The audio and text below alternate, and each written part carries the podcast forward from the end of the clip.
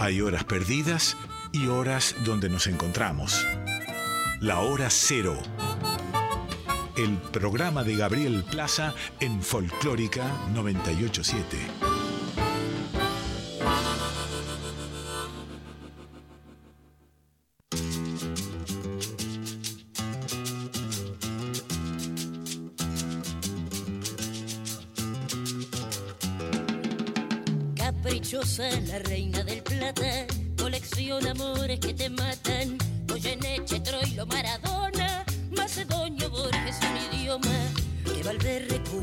Noches, ¿cómo están? Esto es Hora Cero por Folclórica Nacional.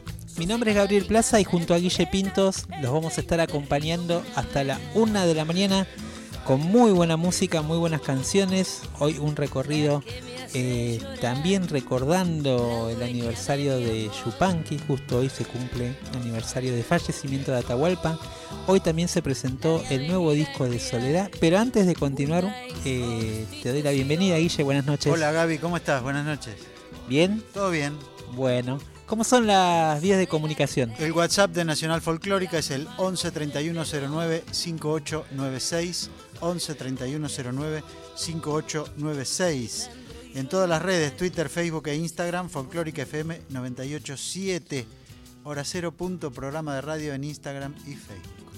Bueno, Guille, como te contaba, eh, hoy se dieron dos Sí, coincidencias. sí. La primera la charlamos durante la semana, la marcabas vos. eh, un día muy particular. Hoy se cumple un aniversario, un nuevo aniversario de la muerte de Atahualpa Yupanqui, Sí.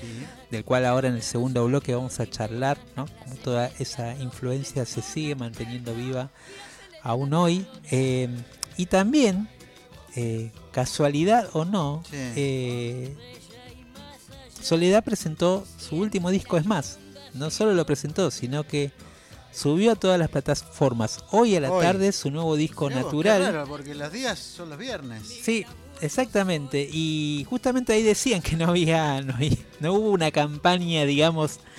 Hoy, hoy está todo tan pensado, ¿no? Claro. Eh, dentro de la industria de la música. Y, y no, bueno, coincidió naturalmente, se dio este, esta coincidencia que en la presentación que hizo hoy eh, Soledad de su disco ahí frente a la prensa, tocando dos canciones de este nuevo disco. Ajá. Bueno, mencionó obviamente la influencia de Yupanqui y su presencia también en, en su vida Claro. artística.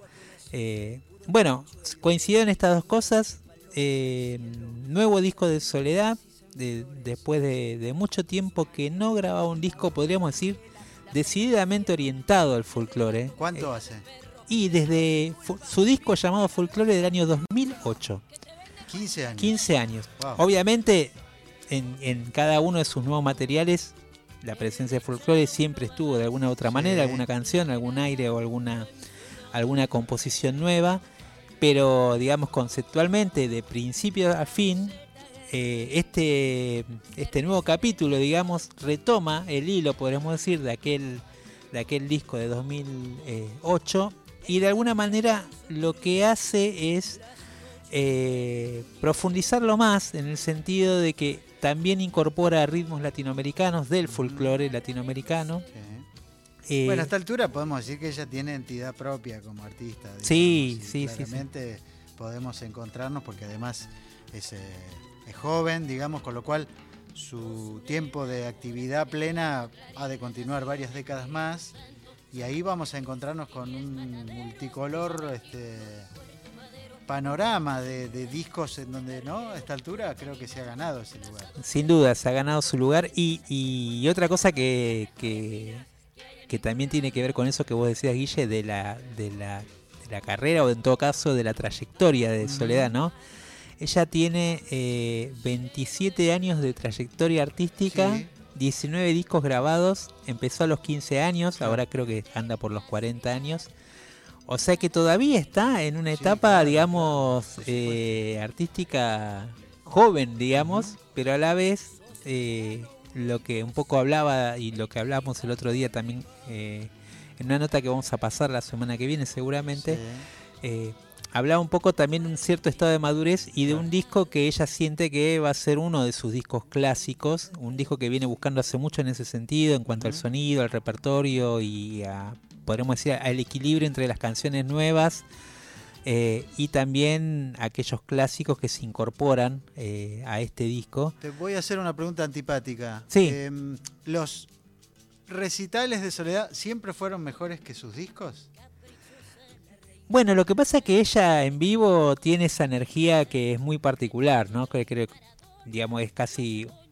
De hecho, creo que es eh, el fruto de alguna manera de, de su irrupción, ¿no? Por eso Ella, digo, eh, en- aunque en es muy diferente la, la- la soledad de ahora de la No, que apareció, hablar, sin pero duda, ¿no? captar esa... Esa energía, Sí. sí. sí, puede ser. Yo creo que igual me parece que este disco eh, apunta más, realmente escuchándolo, No. y ahora vamos a escucharlo, eh, algunas canciones para aquellos que no lo escucharon todavía, eh, y, y compartir con ustedes también que- su opinión, qué opinan, si ya lo escucharon, este disco nuevo que se llama Natural de Soledad. Eh, también creo que, que, bueno, rodeada de un productor que no es del Bueno. género folclórico, se llama Nico Cotton, que produjo Sí. muchos incluso éxitos de, eh, de la música, podríamos decir, urbana también, y que está muy metido también en otro tipo de producciones más del pop. Pero sin embargo, me parece que acá sí, a diferencia por ahí de otros discos donde se intentaba que Soledad suene más pop Claro.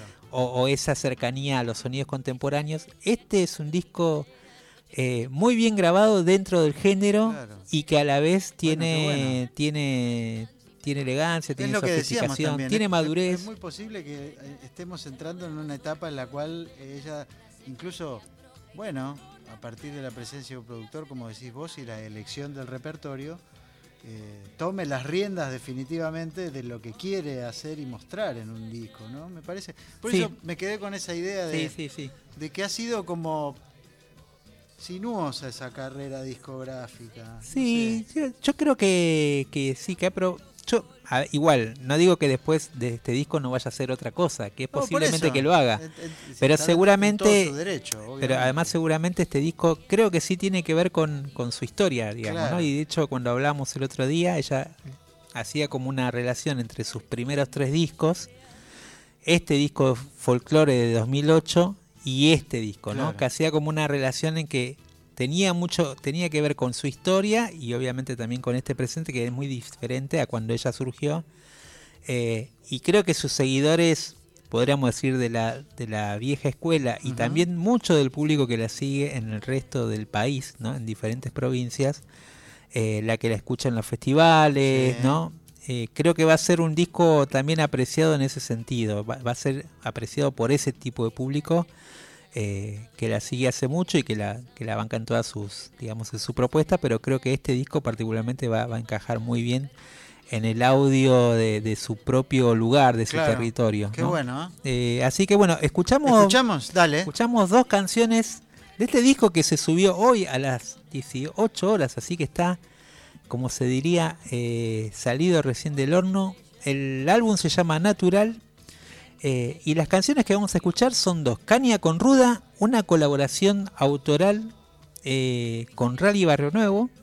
Eh, que Bueno, hubo en este cosquín de este año, ¿no? Unos estuvo. ahí. Bueno, en este disco hay una grabación a dúo de, Sí. de la llamadora de la samba histórica samba de este de Félix Dardo Palorma, Palorma que hacen a dúo, que está grabada en el disco, y esta colaboración de, de este de, de este tema, digamos compartiendo letra con otros autores también, pero donde me decía Soledad Rally tuvo una participación en cuanto a- al cierre de la historia, a algunas vueltas que realmente eh, le terminaron de cerrar con esta canción que también eh, comparte autoría Soledad. Así que vamos a escuchar esta caña con ruda y después vamos a escuchar Los Paisajes, que también tiene varios autores, incluida la cantautora Loli Molina, es una de las autoras, y el payador eh, Nicolás Membriani también mete unos versos eh, virados hacia ese lugar de la milonga.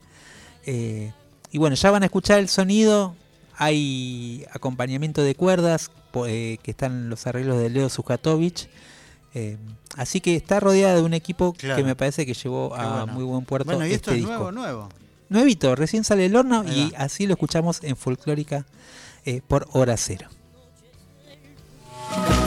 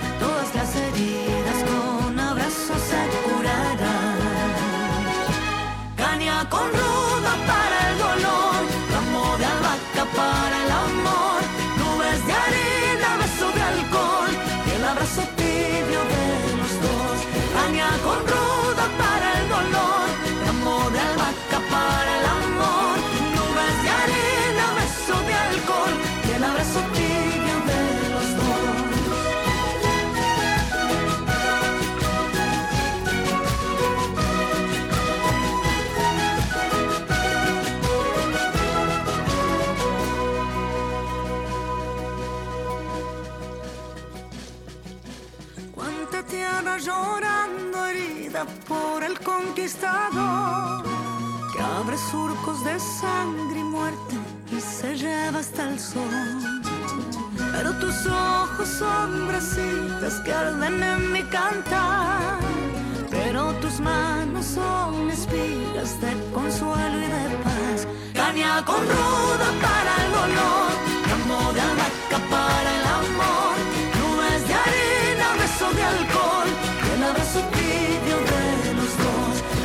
con ruda para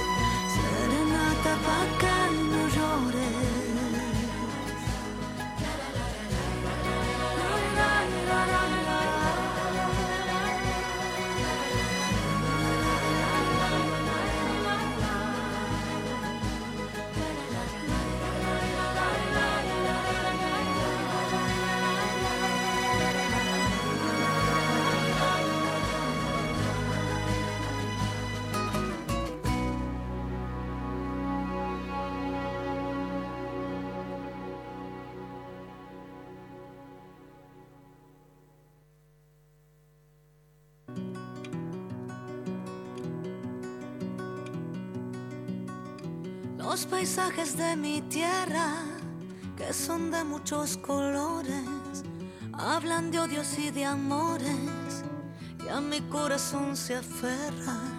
Tanta paz y tanta guerra, tanto grito en el vacío, tan revuelto viene el río.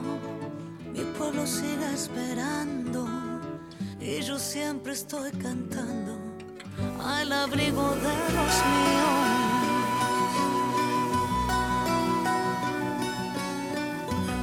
Ojos de los niños se trasluce una evidencia. Yo comparto esa experiencia. Lo que importa es el cariño. Con mis lágrimas destiño el color de mi pañuelo. Cuando pienso en los abuelos que regaron las semillas, hoy son la luna que brilla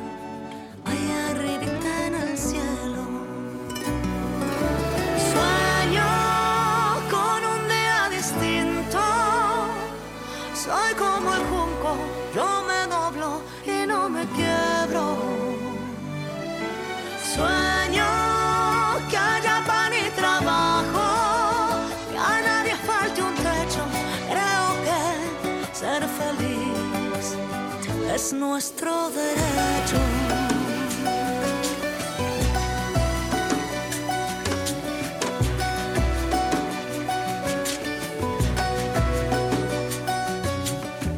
El futuro es una apuesta, como un plano en la esperanza.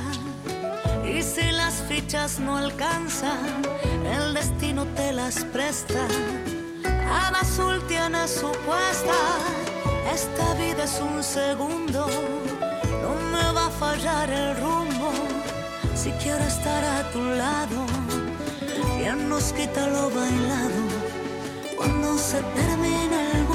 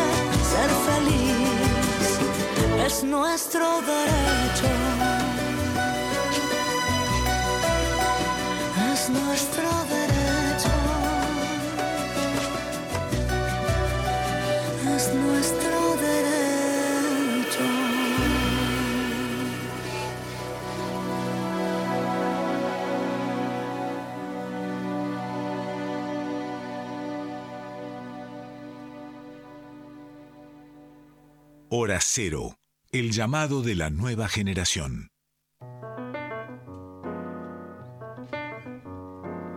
Bueno, mucho de lo que comentabas, Gaby, sobre este nuevo disco de Soledad que acaba de publicarse en el día de hoy, martes, estaba presente en estas dos canciones que acabamos de escuchar.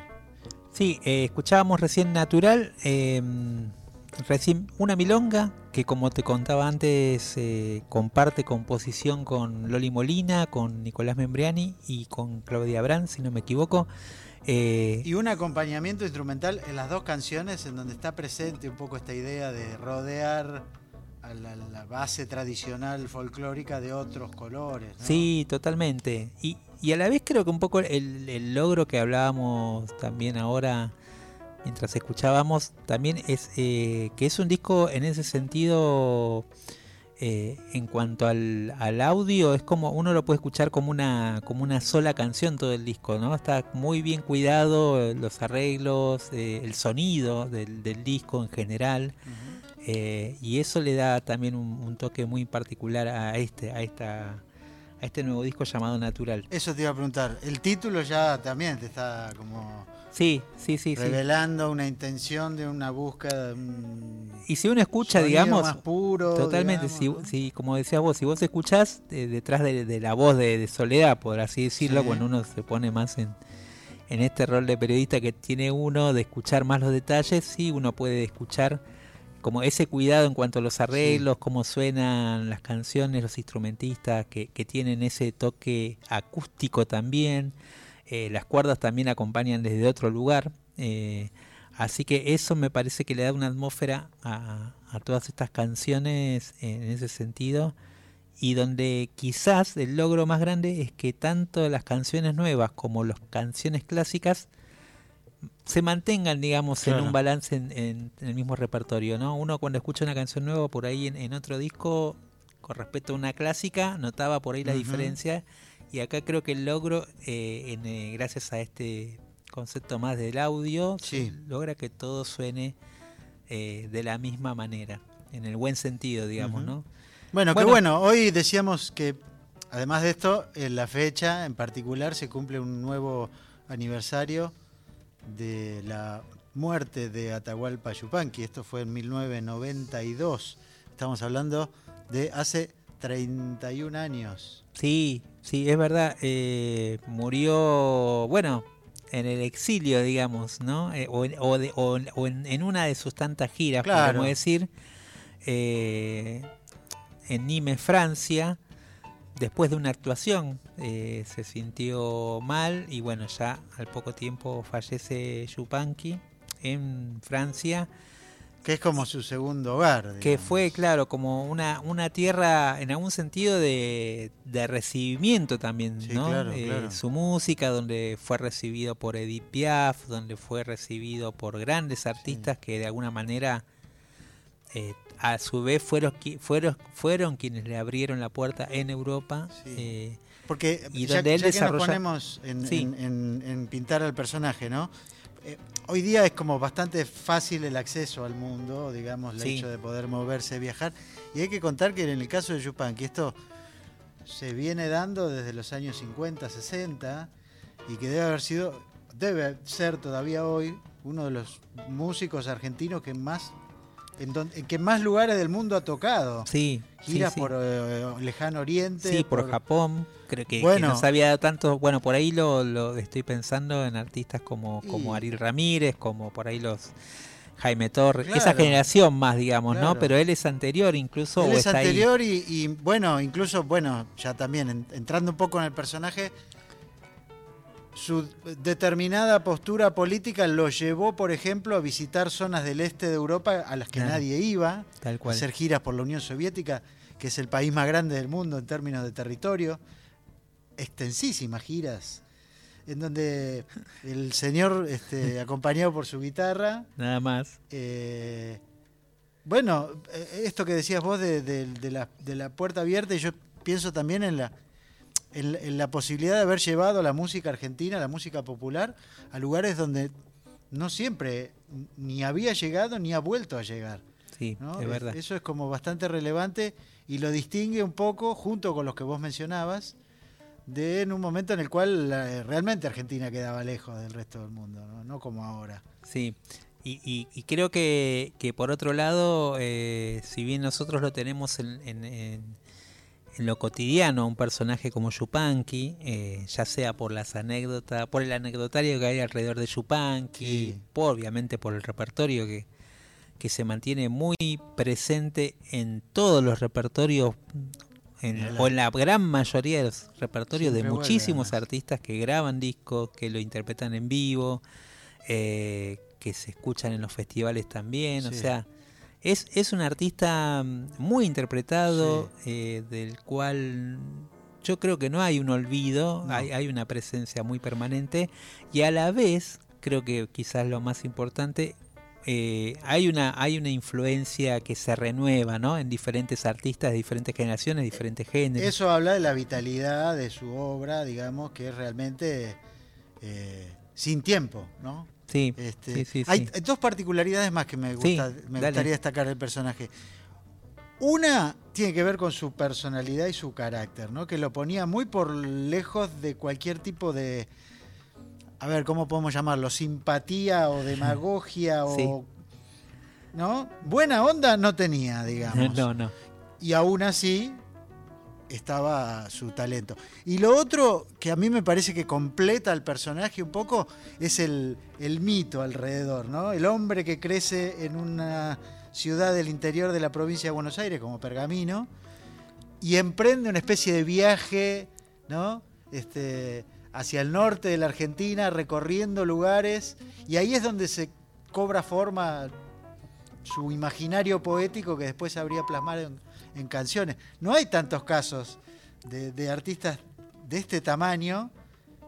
Estoy pensando que Piazzolla tiene su propia leyenda con el, tema del bandoneón, del Sí, niño, sí, de sí. Gardel, ¿no? Pero No, es, es verdad, es, es lindo eso que decís con respecto al mito de Yupanqui, Sí, ¿no? que Porque, está presente. porque creo que, que él también se, se inventó, o sea, él, él ayudó a construir ese mito, no solo nombrándose como Atahualpa Yupanqui, es decir, cambiando su nombre Sí. de Roberto Chavero eh, y creando eh, un eh, creando el mito del artista trashumante Sí. capaz de narrar a toda su gran aldea con su, eh, con su historia, digamos, tan particular en este continente, que es ese, ese cruce entre, entre los conquistadores y los conquistados, Sí, ¿no? sí, sí, y llamarse Yupanqui en ese sentido eh, también marca ya un punto de inflexión en, en su vida, en su forma de, de, de- de andar en el camino. De hecho, bueno, eh, prendido a la magia de los caminos, No, que es el claro. famoso, la famosa frase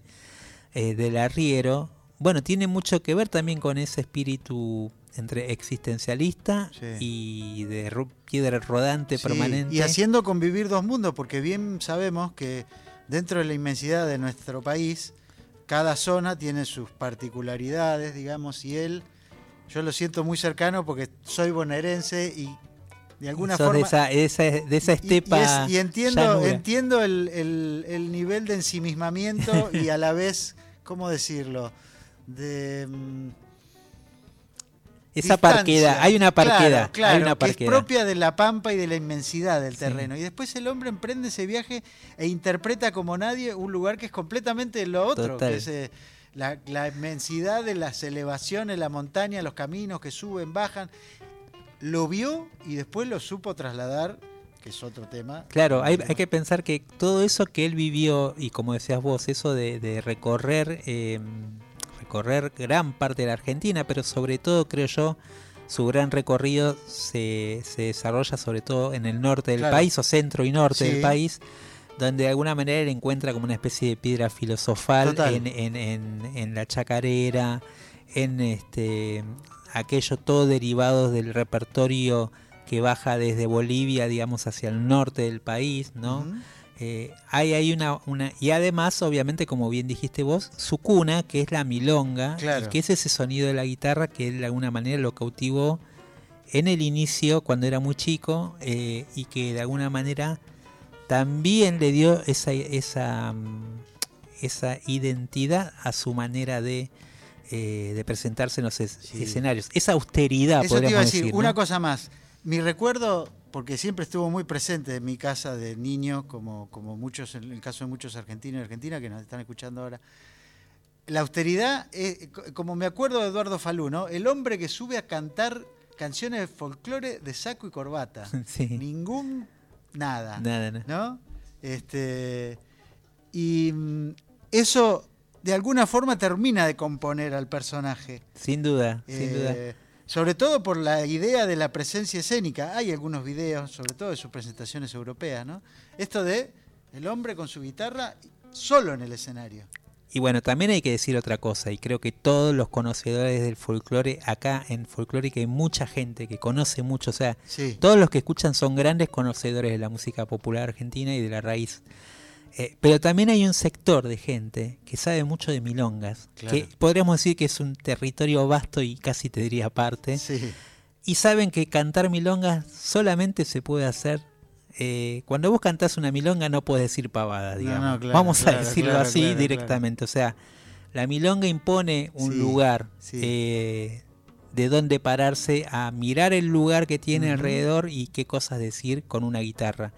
Entonces creo que eso también está muy arraigado a lo que después eh, incorporó en diferentes géneros, pero a su este, corazón letrístico, a, lo Sí. que- a los temas que él toca. Sí, claro. y también esa capacidad para eh, sintetizar en coplas eh, temas universales, Sí, profundos, que rozan también de la filosofía. Y entonces, bueno, me parece que toda esa conjunción, pero llevado a un lenguaje popular y a un idioma muy accesible Palabras para muy todo simples. el público. Imágenes profundas, palabras simples. Sí, Tremendo. eh, bueno, hizo de, de Yupanqui todo lo que, lo que hizo. Y una bueno, influencia que, que está presente hasta ahora y un poco que es lo que vamos a repasar. Sí, ahora, queríamos ¿no? recorrer en realidad eh, ese rastro de Yupanqui en otros artistas o, o en determinados Sí, momentos de sí. diferentes artistas. Para mí, Di- eh, Guille, hay un disco que yo creo que cualquiera, conocedor o no de Yupanqui, eh, incluso aquellos que todavía no, que, que saben de Yupanqui, que escucharon algunas canciones, pero que realmente quieren, no sé, como introducirse a la obra de Yupanqui en un disco, para mí sin duda uno de los mejores discos que hay en la música argentina es este disco que grabó Mercedes Es Sosa en el año 1977, eh, donde Mercedes interpreta a Yupanqui. eh, Una época especial de la una- Argentina. una además, época, estábamos en, en- acá. estábamos en dictadura, digamos, mal, concretamente. digamos, sí. eh, cantando a un autor que a su vez estaba prohibido, Eh, digamos, por la dictadura, estaba en las listas negras, estuvo en diferentes listas negras en diferentes periodos, lamentablemente, Hmm. Yupanqui. Y, y bueno, y yo creo que a la vez es un momento de Mercedes que podríamos decir que está como en, en- en su esplendor, Sí, digamos, en un momento ideal, eh, ya convertida en la artista que es, cantando cualquier canción que, que- que cantara Mercedes la transformada en oro. Bueno, vamos a escuchar un fragmentito si quieren y vamos ese a ir dis- de ese- repasando De ese, disco. de, de- de esta samba la ribeña. eh, todo el disco es así, guitarra y voz. eh, por eso también creo que es donde más se luce Mercedes. Sambita ribeña, ¿de dónde vendrás? ¿Quién sabe qué ausencias y qué nostalgias llorarás? ¿Quién sabe qué ausencias y qué nostalgias llorarás?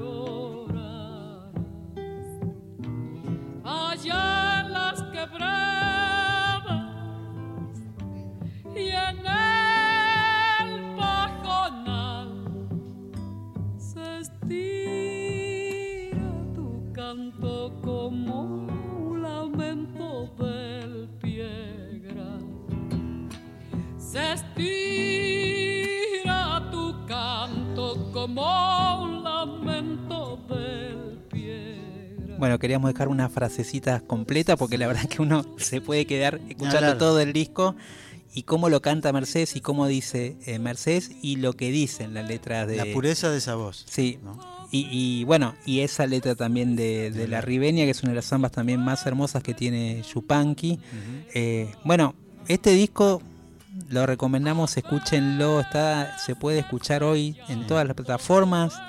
eh, y es, Es un clásico viaje, argentino es de un todos los tiempos. es un clásico. Una cosa más que me, me ven- me vengo acordando de cosas que se me ocurren pensar y compartir, ¿no? Eh, otro rasgo destacable, además del mito, además de la poesía, es que vos lo mencionabas, ¿no? Esta especie de, de laburo antropológico, musicológico, de recuperar ritmos o ir sumando y componer en esos registros que no eran, más allá de la milonga, todo lo que vino después y de lo que fue capaz, porque justamente, ¿no? Casi como si hubiera sido un arqueólogo recorriendo el territorio argentino para dejar constancia.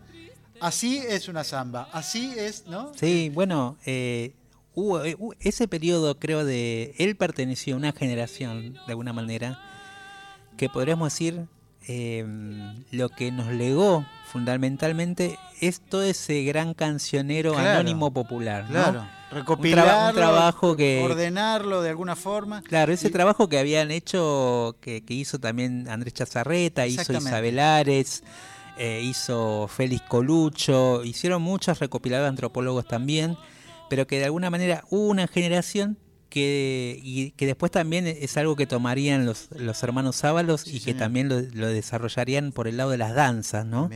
Eh, difundiendo todos esos estilos, pero que de alguna manera, como decís vos, ponen, nos ponen sobre el tapete, bueno, miren, esta es la música Sí. que tenemos, ¿no? Bueno, ahora queda, ya está, ahora Claro, claro, irá a partir pasando de de acá generación en generación. Y lo otro, bueno, también técnicamente, ¿no? Un extraordinario guitarrista.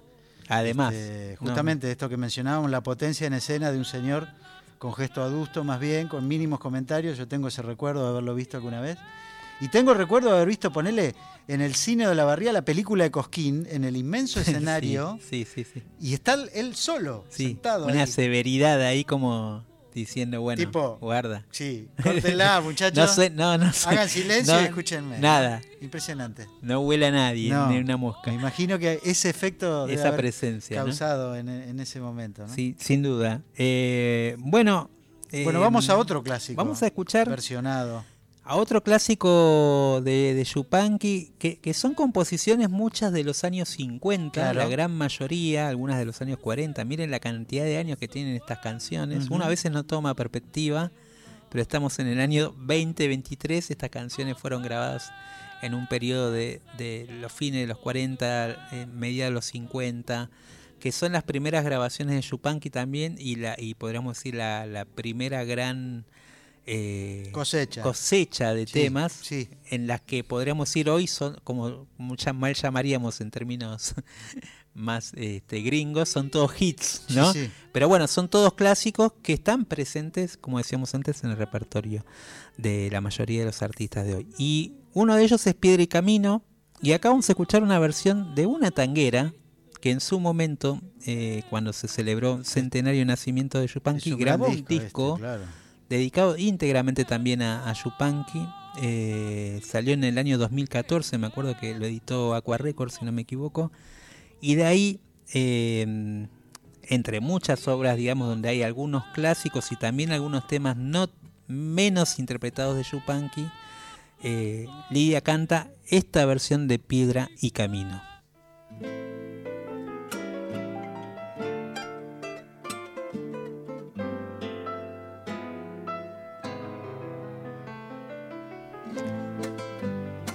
En los arreglos y la dirección está su hermano, Luis Borda, eh, que hizo los arreglos para todo este disco.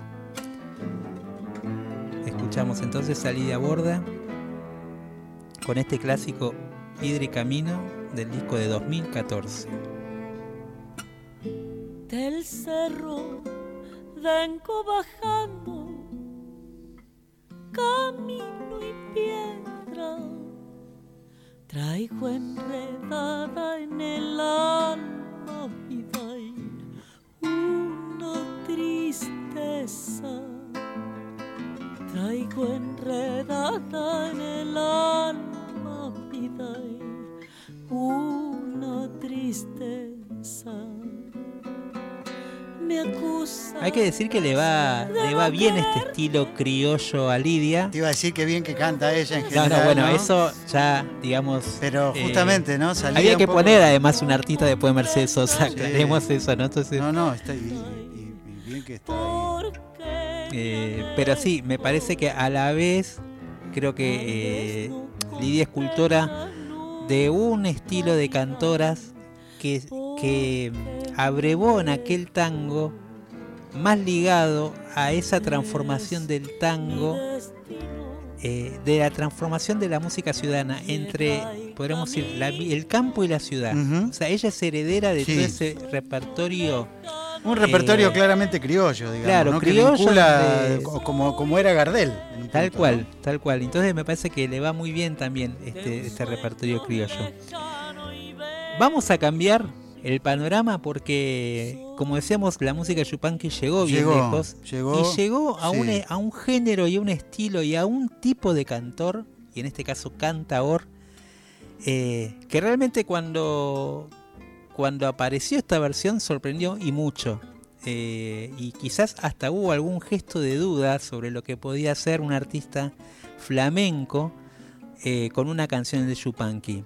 Y por suerte, eh, Diego Sigala, el artista del cual estamos hablando, grabó esta versión, Sí, eh, la incorporó al repertorio de la presentación de un disco en vivo de tango. Y dentro de ese disco de vivo de tango, donde participaba Néstor Marconi, eh, donde participó Juanjo Domínguez en la guitarra, no, vino hizo un posgrado de tango acá. es- sí, sí, se metió ahí con. Y bueno, y estaba Rubén Juárez entre sus claro. amigos también, ¿no? Tremendo. Al final no pudo participar. Pero bueno, se rodeó de esa gente y también sumó, en este caso, para esta versión que vamos a escuchar, a su amigo Andrés Calamaro. Juntos hacen eh, esta versión de Los Hermanos, otro de los clásicos de Yupanqui, eh, pero en tiempo de milonga y flamenco. Milonga a ver, a ver cómo, cómo suena eso, Buena cómo sonaba eso en vivo. Además fue un salto al vacío, te digo, Guille, ¿por Sí. qué? Porque tampoco es que hubo tanto tiempo de preparación No, no, y Eh, además el riesgo es grande. y presentarlo en Argentina, así. que no los puedo contar. y en el valle de la montaña, la pampa y en el mar. Cada cual con su trabajo, con sus sueños cada cual, con la esperanza delante, con los recuerdos detrás. Yo tengo tantos hermanos que no los puedo contar.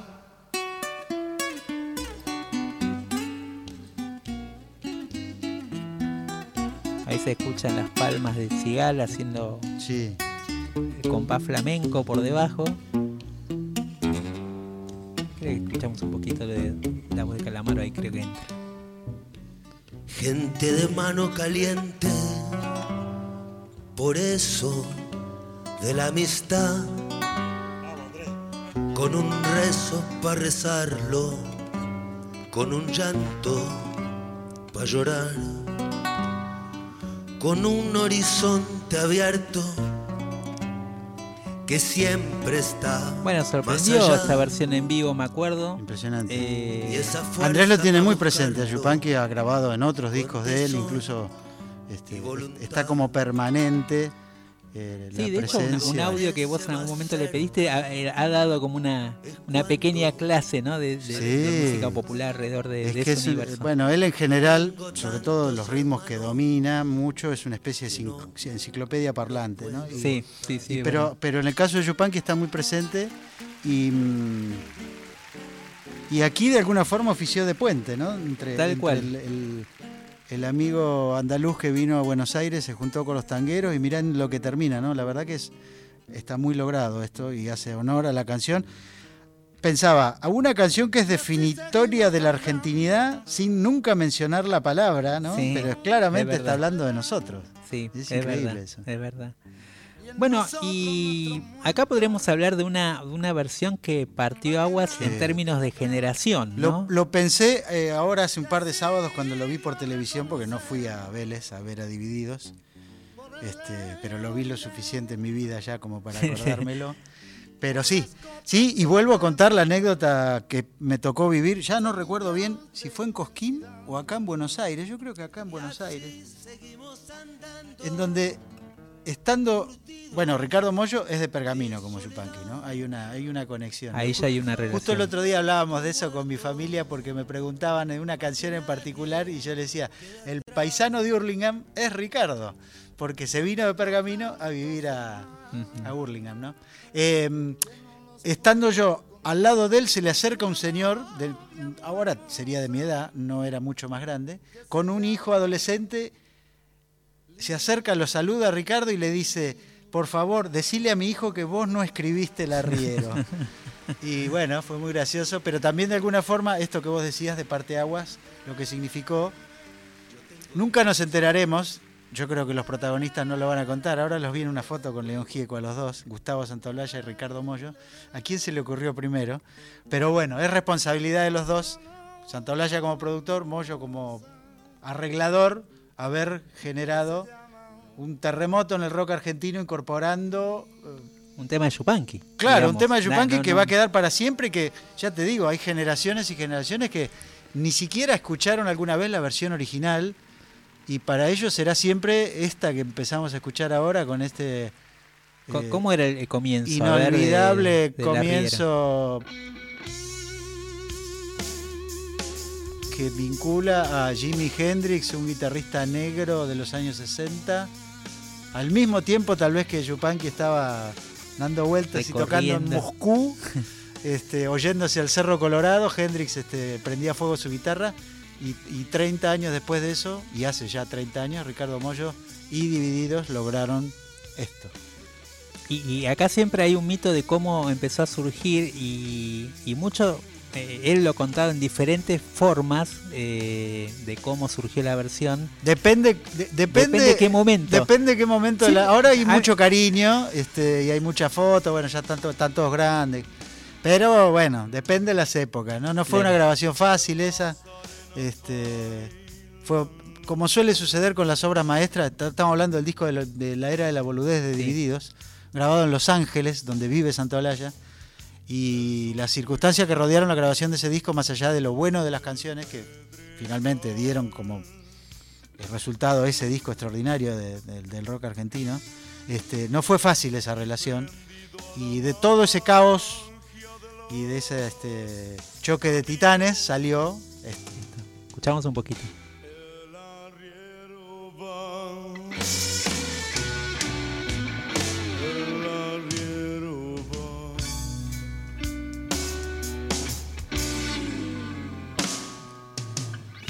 Es bandera de niebla su poncho el viento.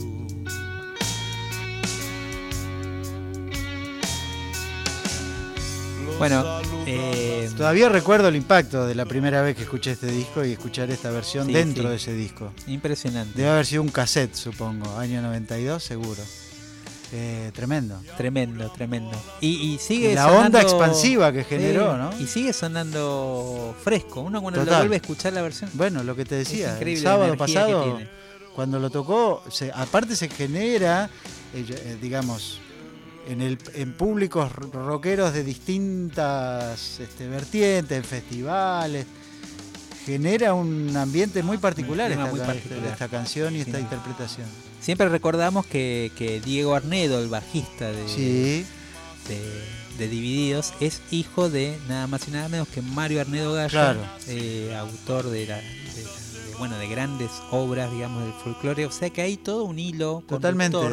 que cierra por todos lados. Totalmente. digamos, ¿Y por qué vienen cuando los- ellos decían que esto fue surgió zapando Jimi bueno, Hendrix claro, con un claro, tema de un sí. blues de Led Zeppelin y que en un momento a, a Moyo le empezó a bajar la canción que no se acuerda cómo y empezó a balbucear y empezó a decir la letra del arriero. es que a mí alguna vez me contó él también, Ricardo Mollo, eh, el tipo de compañía que tuvo Yupanqui con él. Me, dijo esto, ¿sabes las veces que escuché a Yupanqui yendo en la camioneta por el medio del campo en Pergamino? Y todo eso, lo que vos estás contando, brotó en una sala de ensayo de Burlingame, donde vino a vivir una ciudad del oeste del Gran Buenos Aires, donde vino a vivir eh, Mario Arnedo Gallo y su familia, y ahí después los hijos, el otro que viene de Pergamino, se conocen, bueno, conocen al italiano que hablaba inglés, arman una banda y después termina en esto, ¿no? Qué bárbaro. Tremendo.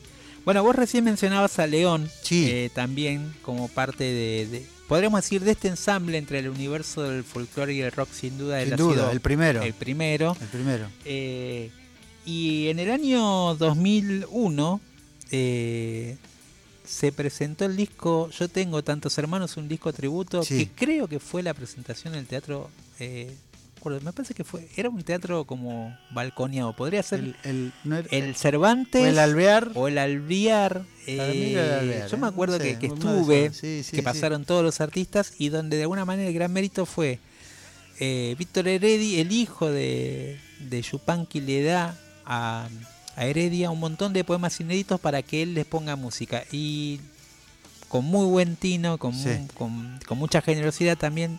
Heredia dice, no, no, no lo voy a, lo voy a hacer yo, lo- se los voy a dar a un montón de artistas para que cada uno lo musicalice. Y ahí surgió, y surgieron varios temas que también se convirtieron en clásicos en el repertorio de muchos Sí. eh, de estos artistas. De hecho, hay una canción de Divididos, Vientito de Tucumán, que ellos después graban, que es un poema de Yupanqui con música de Divididos. Sí, total. Eh, y así, dentro de ese repertorio estaba esta canción que vamos a escuchar ahora. Y que se Cómo llama hemos ido La avanzando Guitarra. en las décadas, ¿no? Y Sí. esto llega hasta hoy. Y esto habla un poco de la vitalidad de la obra de Yupanqui, de quien estamos recordando a 31 años de su muerte, hoy. Madero de fibras nobles que trajiste de la selva, la voz de todos los pájaros y el zumbo de cien abejas. El sol te puso alegrías, la noche te dio tristezas. Para adornar tu garganta, del cielo bajó una estrella.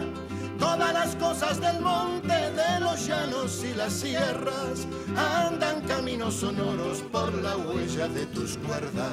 Bueno, ahí está sonando León Guitar, eh, León Guitar, la guitarra por León Gieco, tema que le puso música y él decía, cómo no ponerle milonga, eh, una milonga a una letra de Yupanqui y además a la vez haciendo un homenaje a Cita Rosa, porque el sonido Sí, claro. era evocando también el sonido de la guitarra de Cita Rosa.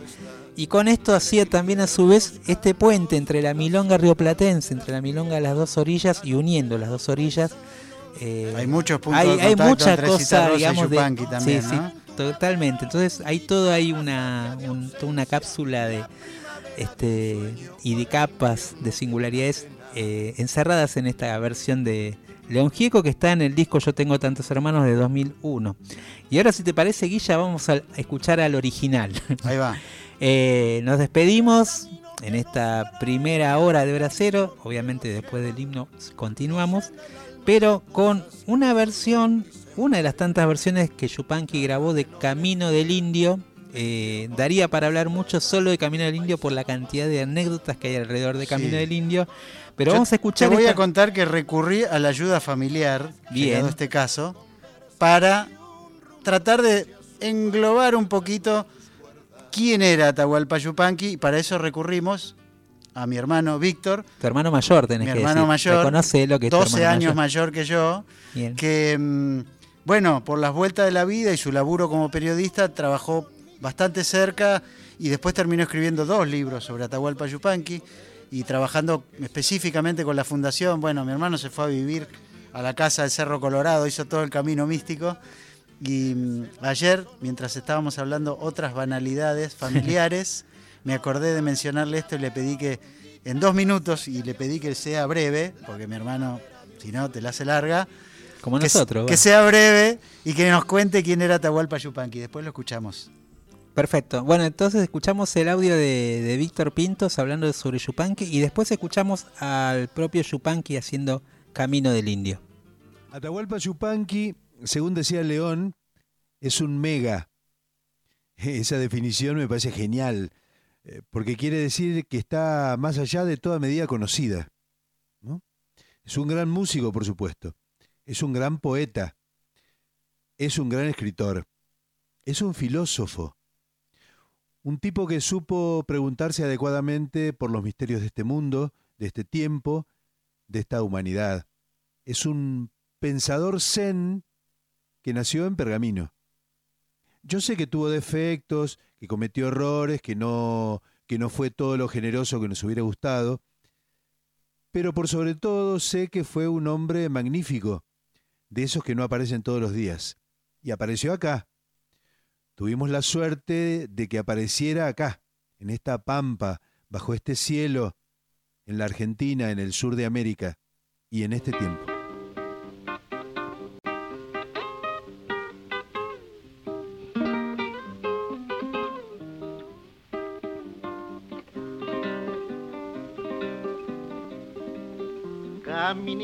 Del indio, sendero coya sembrado de piedra. Caminito del indio que junta el valle con las estrellas. Caminito del indio que junta el valle con las estrellas. Caminito que anduvo de sur a norte mi raza vieja. Antes que en la montaña la Pachamama se ensombreciera, antes que en la montaña la Pachamama se ensombreciera.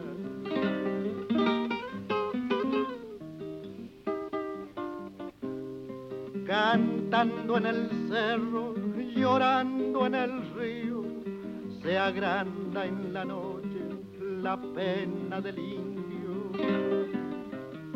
el sol y la luna y este canto mío besaron tus piedras, camino del indio.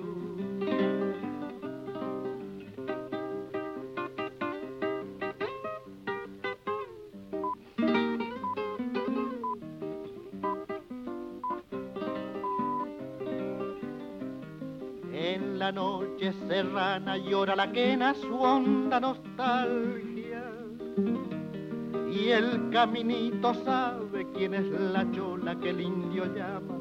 Y el caminito sabe quién es la chola que el indio llama. se levanta en el cerro la voz doliente de la baguala y el camino lamenta ser el culpable de la distancia y el camino lamenta ser el culpable de la distancia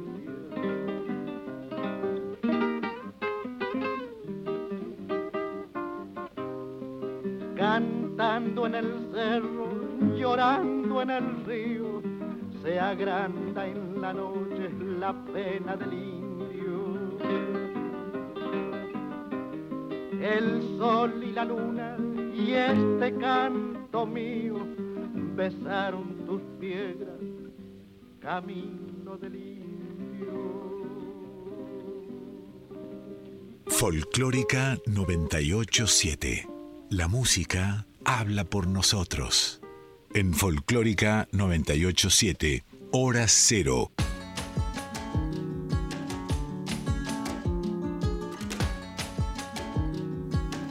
Habiendo transcurrido tres minutos del nuevo día, miércoles 24 de mayo, corresponde que saludemos al compañero Víctor en Bravo, el día aplauso, del operador de radio. Igual esto- en un momento me asusté porque como dijeron es el día del operador, para mí ya se tenía que ir a la casa. digamos. Hacemos extensivo este saludo a todos los compañeros que han trabajado y trabajan con nosotros aquí en esta radio Sí. y en otras radios de tantos años de, de laburo en este tipo de medio de y sin duda, digamos, es imposible, que- un programa salga fluidamente como lo escuchan del otro lado, si no es por, Y te- yo por tengo los un compañeros y las compañeras de operación. Ni hablar, operación. tengo un, un buen capítulo de mi vida como periodista dedicado a los, a los operadores de radio, tanto a los que Pero porque te odian. no porque- acompañaban a mi papá Ah. cuando hacía radio en los años 70 en la barría y yo me paraba en la consola del al lado del operador a mirar cómo trabajaban. Ahí hasta el día de hoy que aquí Víctor es una compañía para nosotros. De Cada casualidad que no saliste operador vos también. Bueno, esa podría, haber sido. también, claro, claro, por supuesto, la Sí. magia de la radio, ni hablar. Bueno, eh, ven- salimos del capítulo Yupanqui. Sí, señor. eh, para entrar en, en un territorio más uruguayo. eh, Muy bien. Afín, afín a, a nuestras Sí. inquietudes musicales. De hecho, hace poquito leí una nota que le hiciste a Jaime Ross, Sí. en la cual le volvés a preguntar sobre. Y eh, viste, Sobre la mirada del Uruguay, Sí. eh, que es un tema que, que está dando vueltas. y muy presente está, ¿no? Está muy presente. ¿Cómo, cómo, cómo lo miramos? ¿Cómo nos miran ellos? ¿Cómo, no? Es, es, eh, y ahí me parece que hay algo interesante ahí. Creo, y creo que lo dice bien Jaime, ¿no? Creo que so- somos el mismo Sí, barrio, sí, digamos. o por lo menos, sí, en términos por ahí de, y, y de hace bien la distinción de que eso solamente sucede en este caso con ellos y ellos con nosotros. Sí, sí, sí. No ellos con Brasil, no nosotros con Chile, está claro, No, ¿no? no. Es que uno se, uno se, se nota cuando uno es que cruza, Sí. digamos, y prácticamente, obviamente con otro ritmo, con otras singularidades, pero hay una, hay una relación. Los códigos, Los códigos y de son comunicación son muy, sí, sí, sí. Y en Bueno. este caso, te quería- Sí. porque vamos a hablar de un artista que no es de Montevideo. no, justamente. Bueno, eh, pero es del glorioso departamento de Rocha, un lugar que los argentinos saben apreciar porque tiene un menú veraniego sobre todo, muy lindo y muy especial, toda el área del departamento de Rocha. Es, este, Es muy hipón también, Destinos ¿no? más, más eh, apreciados por los... Sí, sí, bueno, hay de todo, ¿no? Sí, sí, hay, sí. hay distintos modelos de vacaciones en Rocha. Sí, pero, pero bueno, es, es un departamento que, que es verdad, que tiene también su, su lugar en el, en el sentido de así de, de, de mucha gente que Sí. va, de este, también de este lugar, de, Sí. de- de Buenos Aires sobre todo también. Y, y bueno, ella como, como oriunda de Rocha, eh, le dedicó un disco específicamente a el repertorio de todo ese departamento rochense eh, transformó eso en, una obra y en un documental inclusive, eh, que le dio muy buenos frutos, que también le dio mucha repercusión en su país, en Uruguay, y ahora está viniendo con parte de ese repertorio a, a Buenos Aires y a otras ciudades, sobre todo de la Patagonia. Va a estar el 25 de mayo en Bariloche en un festival que se hace Sí. eh, llamado Fimba. Un y donde- gran festival. Sí, un gran festival donde también va a participar, por ejemplo, Fernando Cabrera y Nano Stern de Chile. Paulinho Mosca de Brasil. Paulinho Mosca, eh, mu- muy, muy, muy interesante. Sí, festival. inicialmente digamos que es un festival de música clásica. de música clásica, pero que, eh, que tiene una apertura se- cada vez mayor y, y se convierte en un acontecimiento musical. Esto ocurrirá en Bariloche este próximo fin de semana largo. Sí. Estamos hablando, Gaby, porque no la mencionamos. No hablamos de Florencia Núñez, ¿no? Ahora Dijimos- Ah, bueno. Florencia Núñez es la cantante y compositora rochense eh, que va a estar presentando parte de este material dedicado al repertorio de Rocha, pero también otras canciones de su repertorio. Eh, artista, podríamos decir, de la nueva generación, posterior a Ana Prada, eh, más, más joven, digamos, pero también con mucho rodaje en, en su país.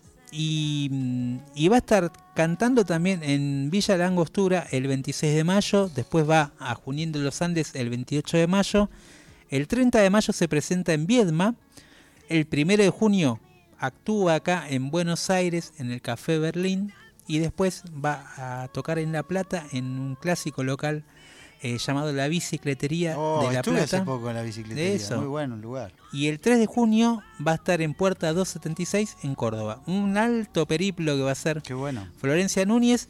Vamos a escuchar dos canciones Dale. de dos momentos, de dos discos diferentes. Uno que tiene que ver con, con este material dedicado al repertorio de Rocha y el otro que tiene que ver eh, con placas anteriores.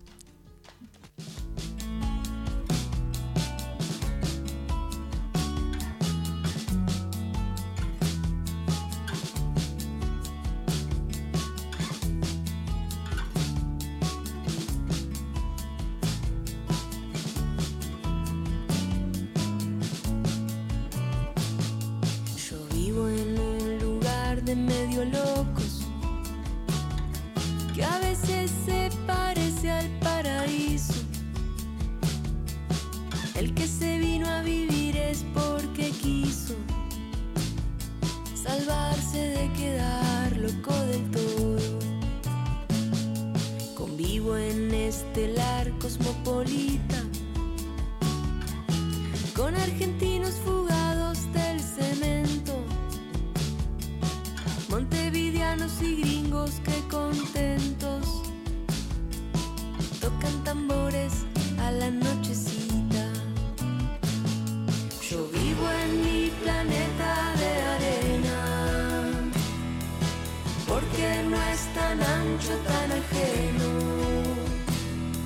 Aquí somos pocos pero buenos y siento que vivir vale la pena.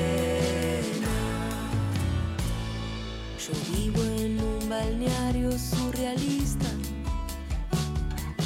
mágico encuentro de seres diferentes. Nadie se apura, nadie lo desmiente que en el verano es de los turistas. Yo vivo en un lugar lleno de solos, bajo el ala azul de mi paloma. El sol asoma, porque he encontrado un galeón lleno de oro. Hago canciones cuando el sol asoma. Es que he encontrado un galeón lleno de oro. Yo vivo en mi planeta de arena. Para que la vida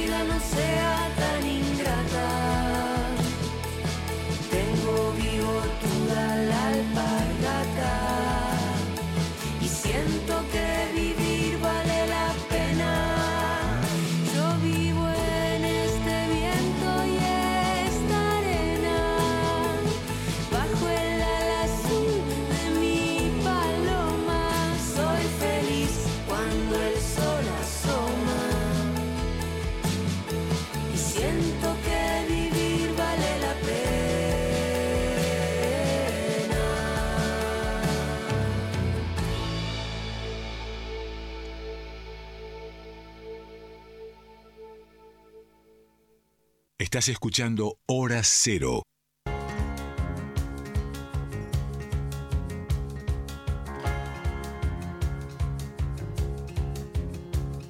Es el corazón enérgico lo que me despierta pánico, tomando del sol calórico, contrario del mar antártico, me envuelve un aroma onírico constante en un sueño errático, silbando canciones sólidas, difícilmente automáticas, viajando la ruta ávida de curvas siempre caóticas, vuelve la palabra clásica que me pone tan famélica. Trabajar siempre en la cúspide por caminos antagónicos me hace valorar lo químico, lo mágico que aparece nada más al terminar una canción.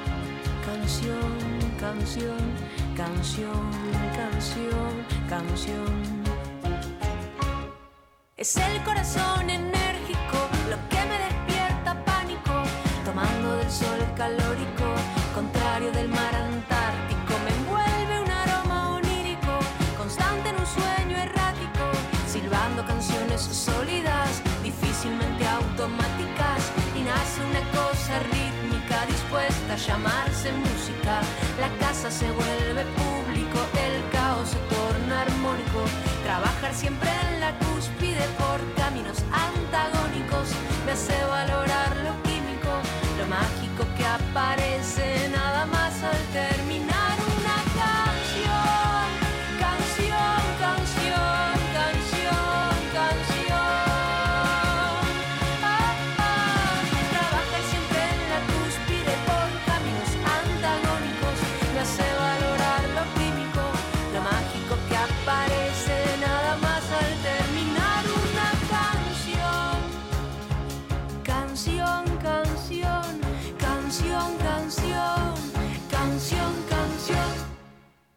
La vanguardia es así. Hora cero.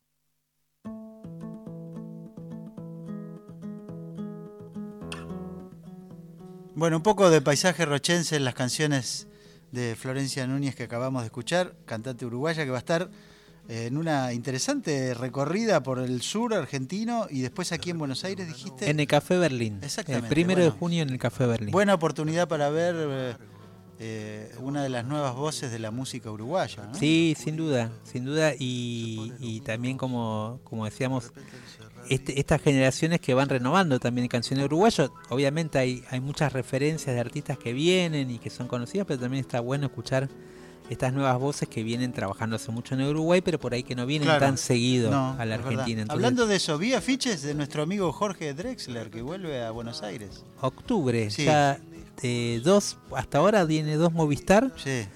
Y bueno, posiblemente sume un tercero. Viene muy bien la venta de entradas. Sí. Eh, tiene acá, digamos, también un público, ¿no? Que, No, claro, claro. No olvidemos que la última vez hizo seis funciones en el Teatro Gran Rex. Sí, Eso duda. es da un- una cantidad de gente que se parece a dos estadios de sí. Movistar llenos, ¿no?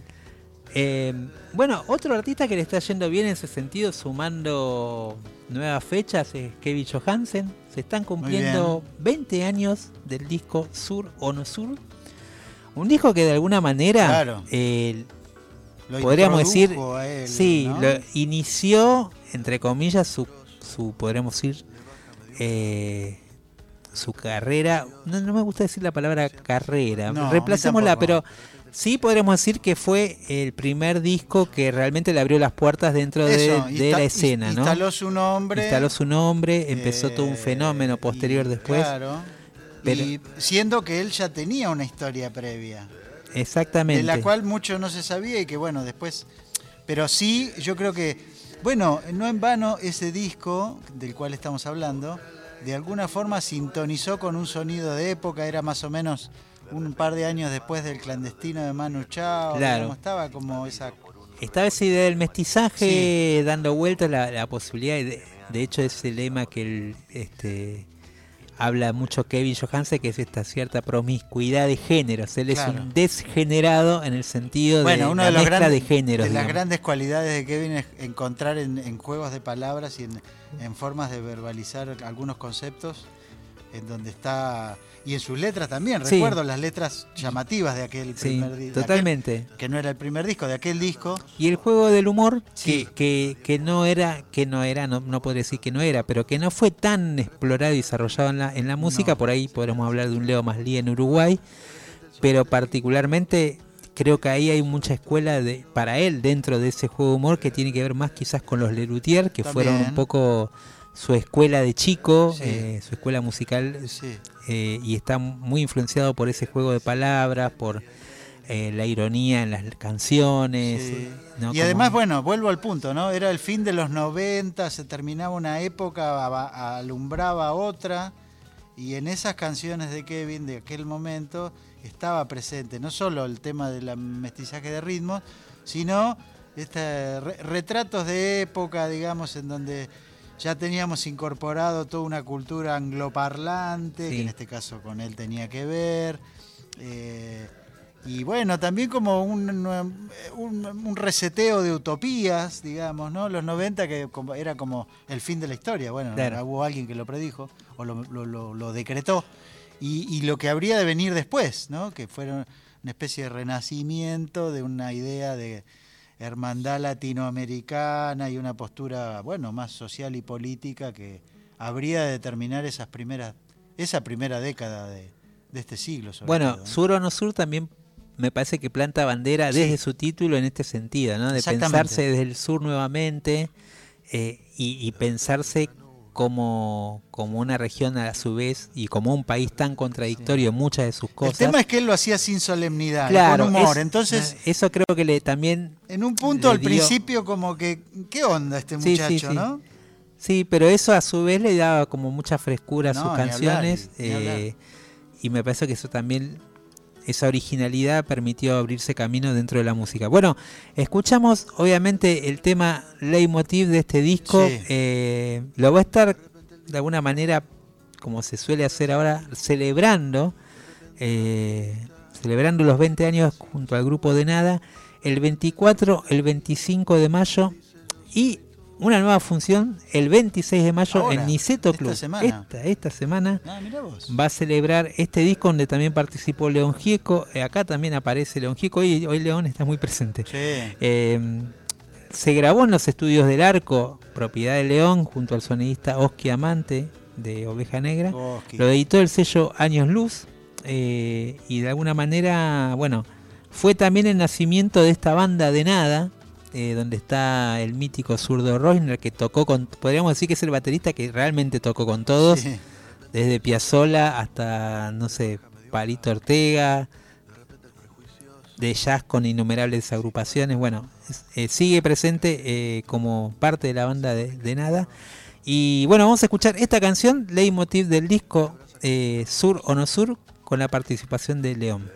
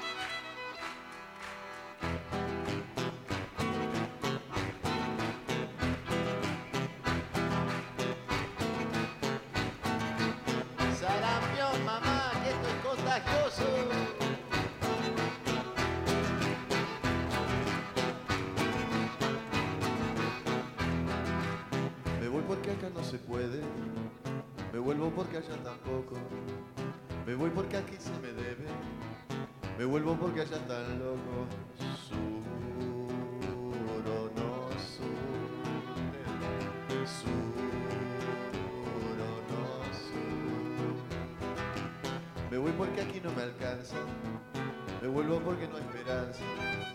Me voy porque aquí se aprovecha, me vuelvo porque allá me echan.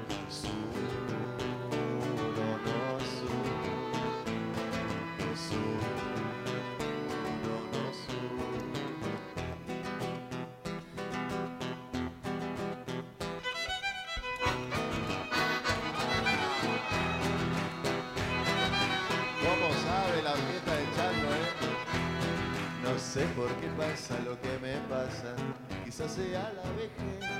Quisiera quedarme aquí en mi casa, pero ya no sé cuál es.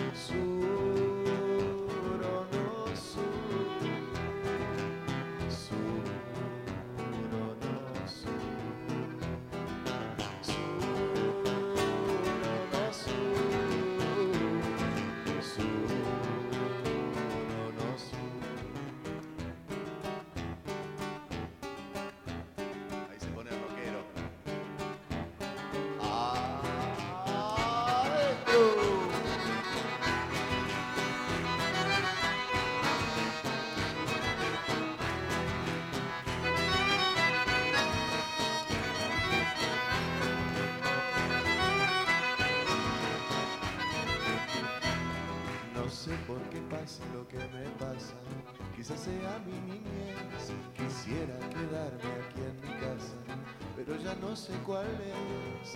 Me voy para la embajada. Me vuelvo por no estar visada. Me voy porque soy de por acá. Me vuelvo por ser un sudaca. Malaya que triste destino. Ser o no ser un argelino. Malaya que triste destino.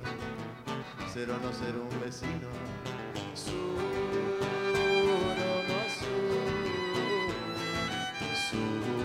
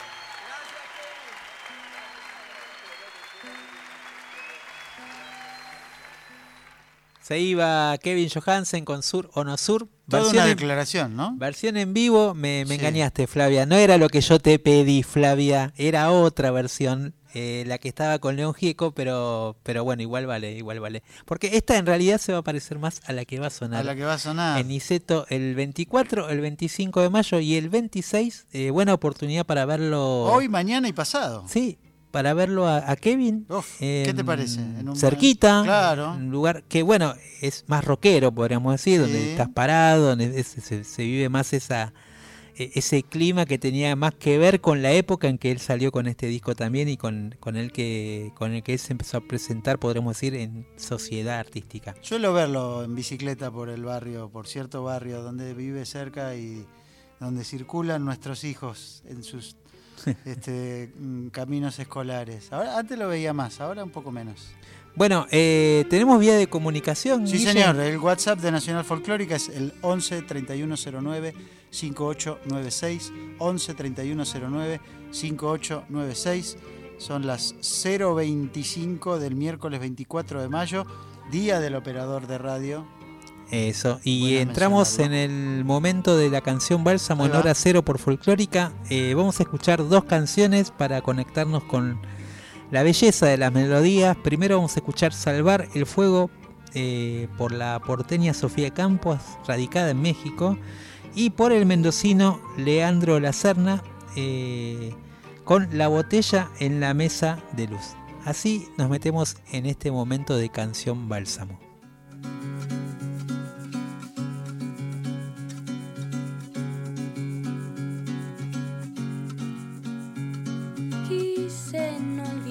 la sensación de explosión en mi corazón cuando cantaba.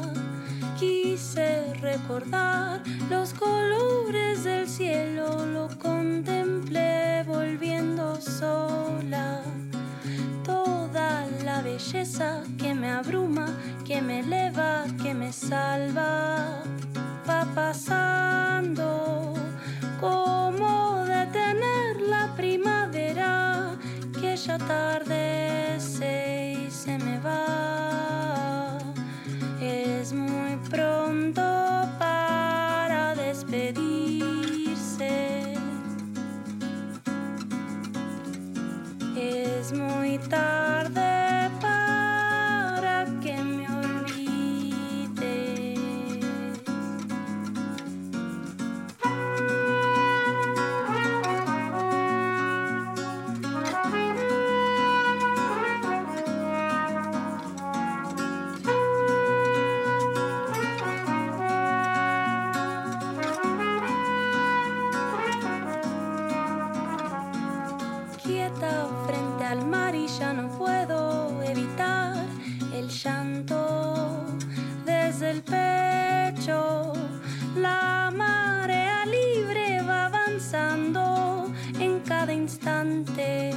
Hacia la luna.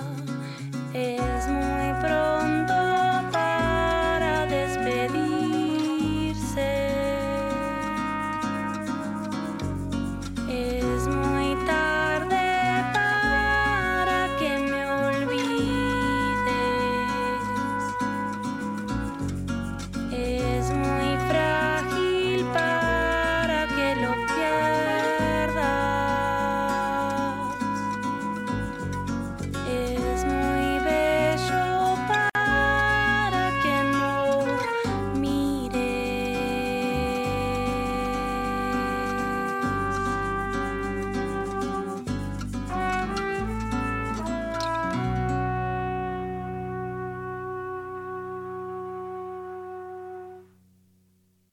Cero, la voz de la nueva generación.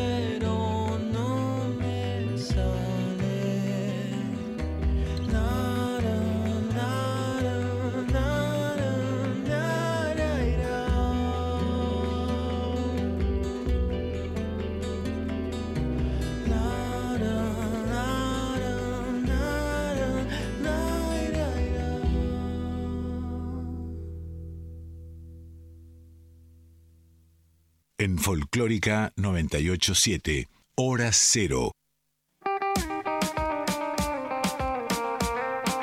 Bueno, hace rato y varios programas, Gaby, que no hablamos de esto. ¿Cómo va a estar el día de hoy por la mañana? Bueno, ¿Cómo parece eso? que va a llover en Buenos Aires y el área metropolitana. Bueno, hay que entrar la ropa al principio, ¿no? En principio sí, y esto parece que va a producirse en, en un par de horas, ¿eh? A partir de las 5 a las 6 de la mañana. Bueno, Bueno, aquellos desvelados ya saben que los va a agarrar la lluvia. Eh, los que salen temprano a trabajar también. mis hijos contentos que zafan de educación física a la mañana.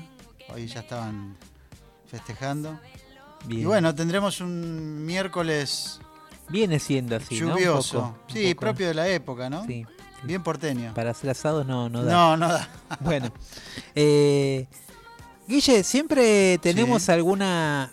Recién eh, veníamos con Canción Bálsamo y al principio, obviamente, del programa arrancamos con Soledad, con su nuevo disco, continuamos con Yupanqui, hablando de la raíz, pero en Hora Cero siempre nos gusta explorar eh, cómo la canción va tomando y cobrando forma en, dif- en diferentes Sí. lugares y a- sobre todo los que tienen que ver con la región ¿no? de. América Latina. eh, y cómo también, bueno, esos universos a veces se cruzan, a veces tienen que ver con identidades similares a las nuestras o no también. Eh, Chile suele ser un lugar al cual creo yo todavía, a pesar de, de que estamos muy cerca, o sea, están del Sí. otro lado de la cordillera, así como nos pasa con Uruguay que están del otro lado, digamos, y son frontera con muchas provincias, además de, de estar nosotros mediando el Río de la Plata acá desde Buenos Aires. Con Chile también hay una relación, creo yo, eh, de una falta de conocimiento de mucha música que se produce allá y, y es una lástima, eh, Es porque, porque se produce muy buena música.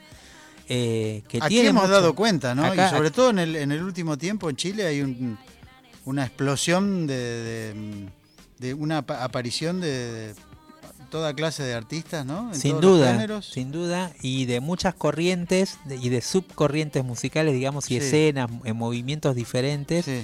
Algunos que tienen que ver con recuperar la tradición folclórica, otros justamente con incorporarle al folclore elementos más electrónicos, otros que de alguna manera han tomado, por así decirlo, eh, el lenguaje festivo de las cuecas, de las cumbias, de los sonidos más que tienen que ver con los tincus o la parte más andina de Chile, más cercana a la frontera por ahí con este con los países eh, que tienen que ver ya con la parte andina.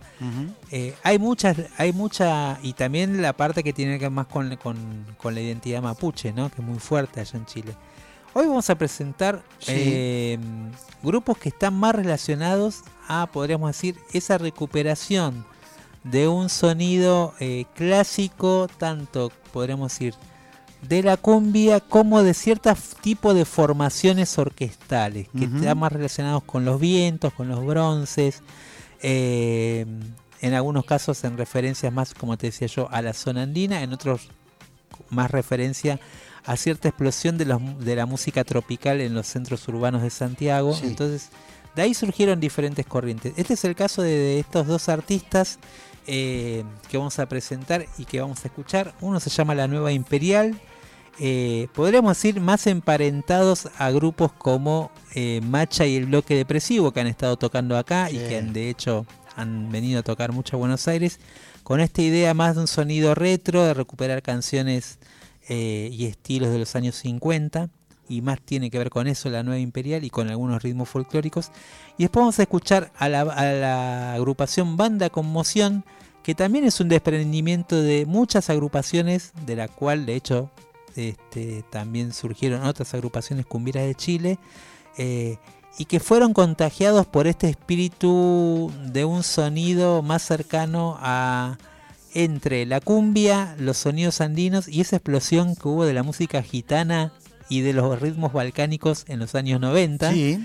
eh, a raíz de las películas de Kusturica y a Exacto. raíz de las películas de, de Gregovich. Bueno, eh, un poco de ahí surge el lenguaje de banda conmoción en esa mezcla de lo urbano, también lo andino y lo podemos decir y un sonido más relacionado a la world music. Eh, vamos a escuchar esta, estas dos canciones de, de música chilena, Puerto de la Soledad por la Nueva Imperial y después escuchamos por Banda Conmoción, Cumbia Carlito.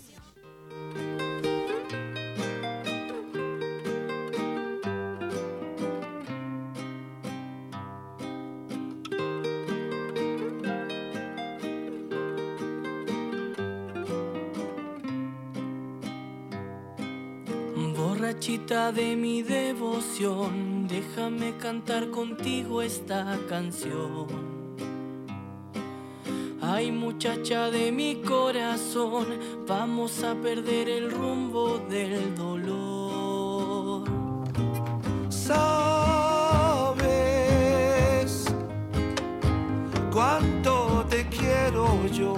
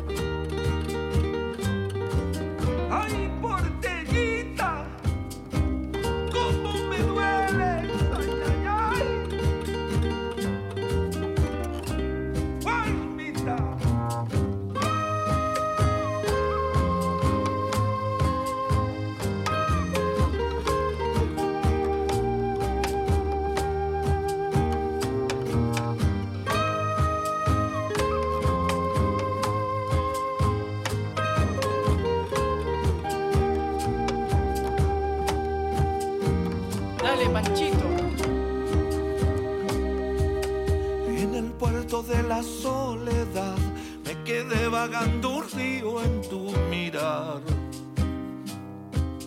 Ay, lunita que sabes brillar, tu desvelo será luz en el puñal.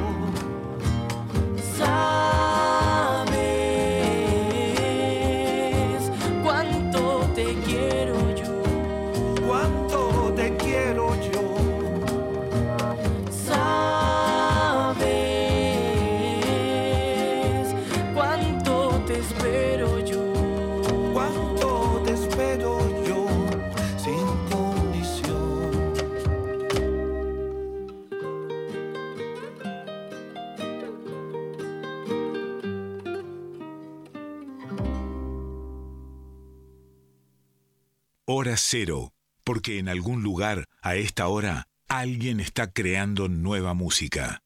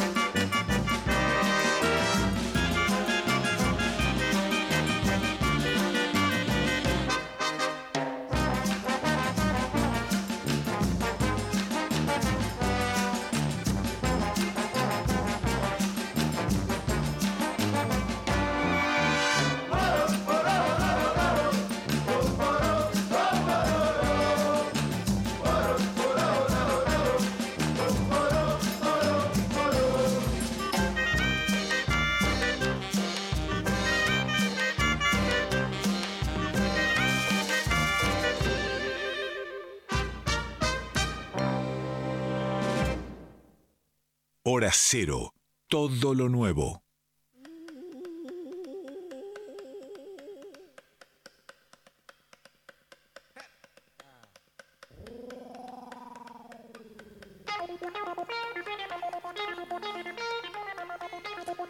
Sonidos que llegaban del otro lado de la cordillera, nuevos artistas chilenos que estamos descubriendo en este caso.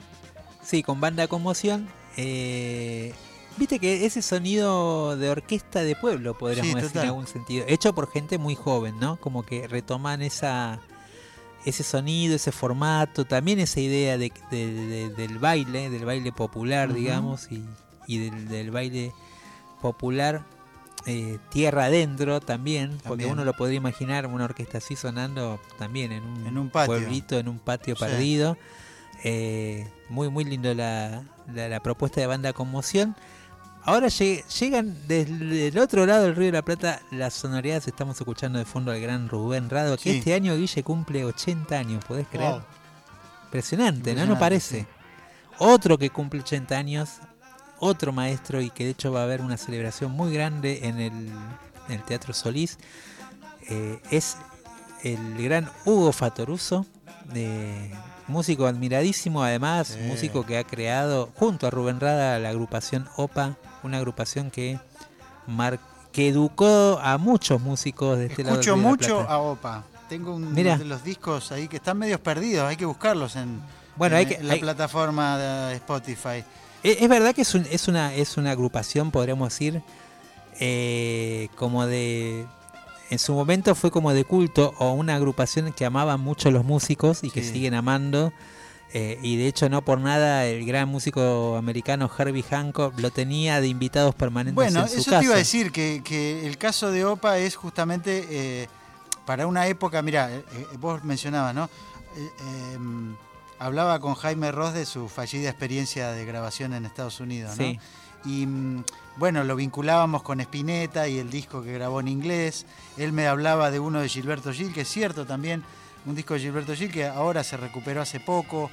Este, eh, eh, justamente cuando decíamos esto de que en otra época no era tan fácil viajar ni todo estaba tan cercano. Y en el caso de OPA, lo que pasó fue que estos músicos uruguayos que estaban tocando claramente una música que estaba adelantada a su tiempo, porque hoy día son actual, ha- hagan la prueba, quienes quieran, busquen. Hay que, hay que encontrar, porque si uno pone OPA en Spotify te aparecen un montón de cosas, pero si uno más o menos, este, Sí. para que aparezca el disco, acá lo estoy buscando para acordarme cómo se llama el que está, porque es una Golden grabación- Wings será.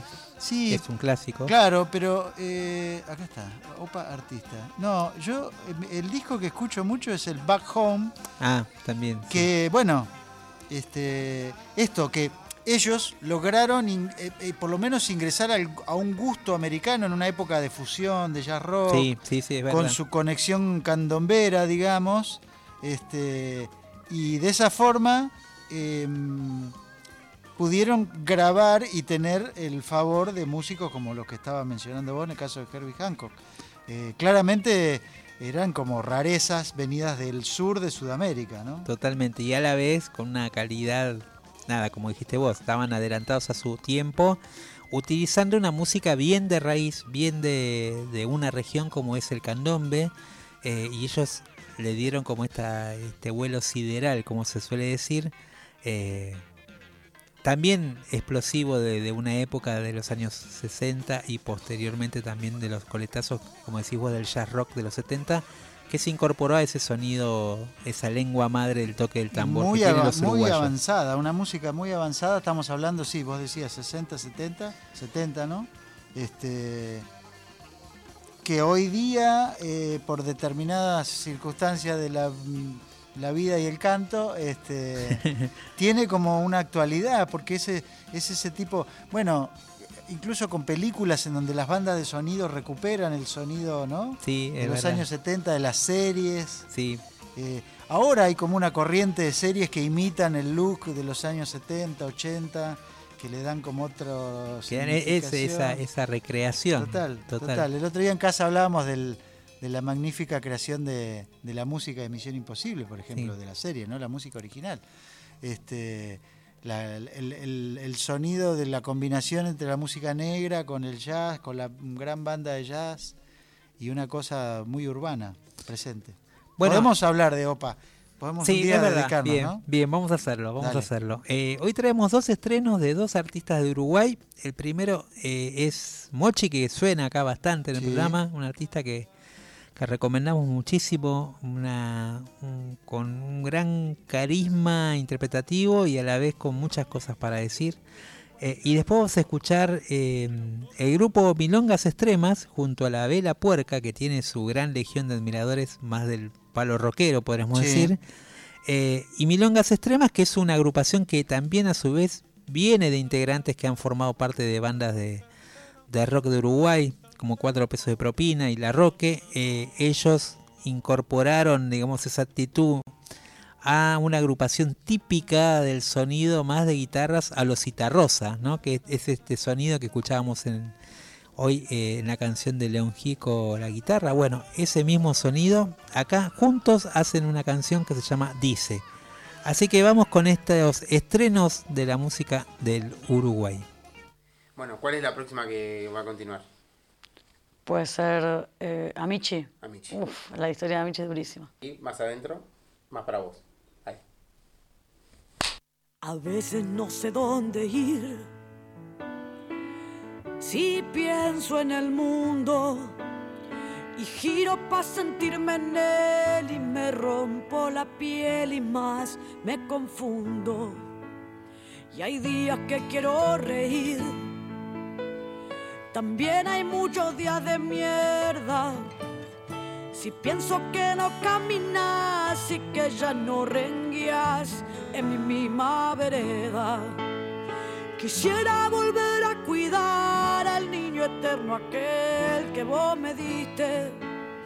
Limpiarle las heridas bien y que aprendas más con menos cicatrices. Recuerdo nuestra última vez. La yuta no te dio por muerto. Busqué por toda la ciudad y me buscaba a mí y te encontré despierto.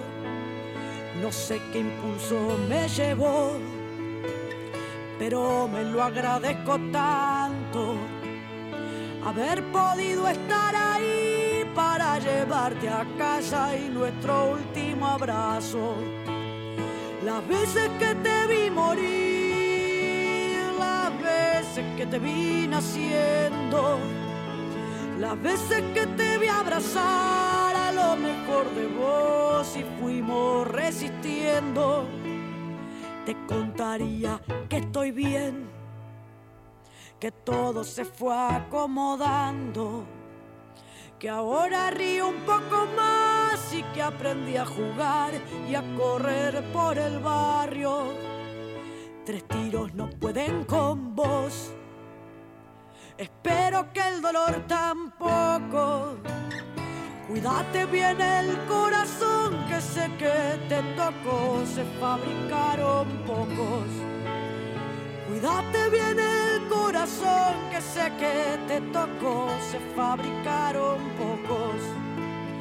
Cuídate bien el corazón que sé que te tocó. Se fabricaron pocos.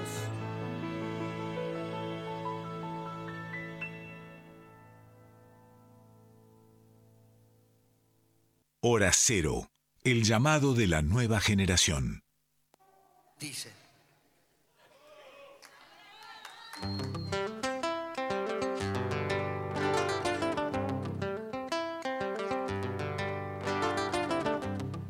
Dice que no quiere ir, se quiere quedar. Dice que no quiere ver, quiere tocar.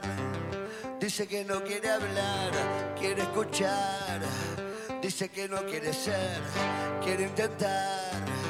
Dice que no quiere oír, quiere patear. Dice que no quiere estar, quiere arrancar. Dice no quiere reír, quiere llorar. Dice no quiere saltar, quiere volar. Si no pierde la cabeza no puede soñar. Si no escupe su demencia no puede bajar. Si no encuentra la manera se va a destruir. Si no va en su colgadera se quiere morir. Dice que no quiere dar, quiere robar. Dice que no quiere odiar, quiere matar. Dice no querer dormir, quiere roncar. Dice no quiere sufrir, quiere soltar. De nada sirve si no quiere, si no va a tratar. Pero no importa si convence a los demás. Llegó su hora y no le vale solo discutir. Ahora te muerde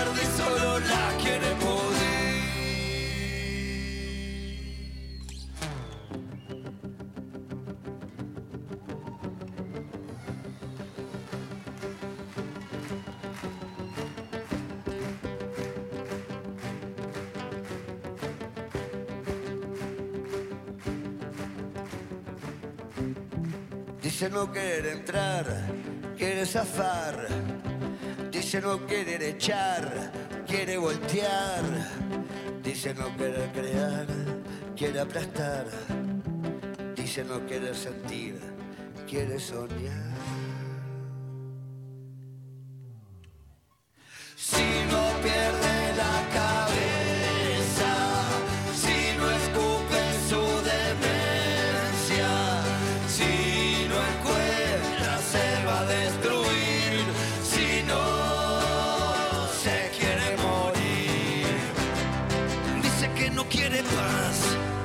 Dice que no quiere show, quiere brillar. Dice que no quiere más, quiere estallar. Dice que no quiere andar, quiere estrellar. De nada sirve si no quiere, si no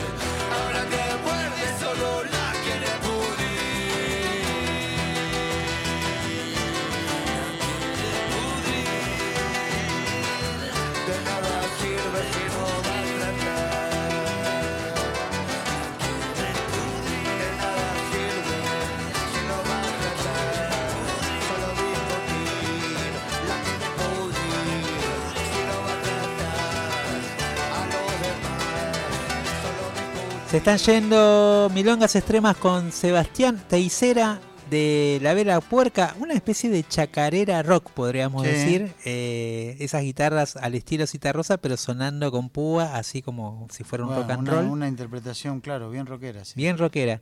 Eh, bueno, Guille, Mirá nos si está- nos escuchara nuestro invitado de la semana pasada. Sí, sí, sí, que, que no- bueno, ya, ya debatiremos eso, ¿no? Pero bueno, te- tengo razón, tenía razón. Yo no le quise discutir porque era el invitado. Yo no le quise discutir, pero tenía razón. Pero tenía razón. En esta ocasión le voy a decir tengo razón.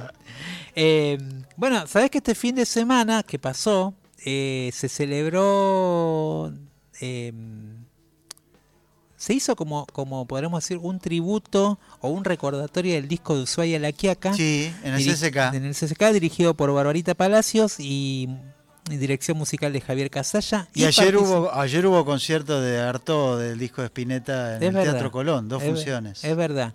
Eh, que ahí había un debate entre amigos que no, no les Mm. gustaba tanto la versión sinfónica, pero ya te, un amigo en común, eh, te digo. Eh, pero Un amigo, yo, yo, yo también. pero, pero bueno, eh, uno de los temas que hicieron juntos de invitados que estuvieron León Sí, Gieco y Gustavo Santolaya sí. fue esta canción Solo como el Cardón, una de las canciones más bellas de, del disco de Ushuaia La Quiaca. Nos despedimos con esta canción en la operación técnica este Víctor Puliese en el Día del Operador y también saludamos a la operadora que está llegando a Nacional Folclórica en su día. Flavia Ángelo en la producción, Guille, que tengas buena semana. Igualmente, buena semana. Eh, los esperamos de vuelta el próximo martes a las 23. Esto fue Hora Cero por Folclórica Nacional y así nos despedimos con Solo como el Cardón, con León Gico y Gustavo Santolaya. Solo como